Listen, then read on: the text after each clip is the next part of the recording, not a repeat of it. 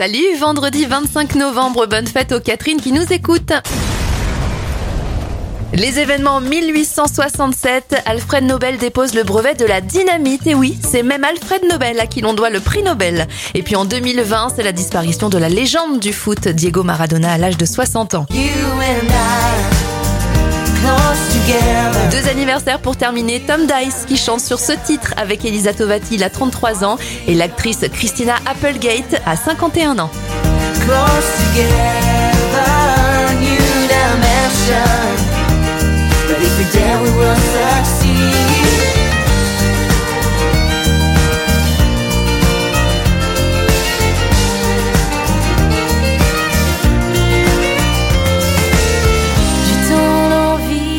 de bruit.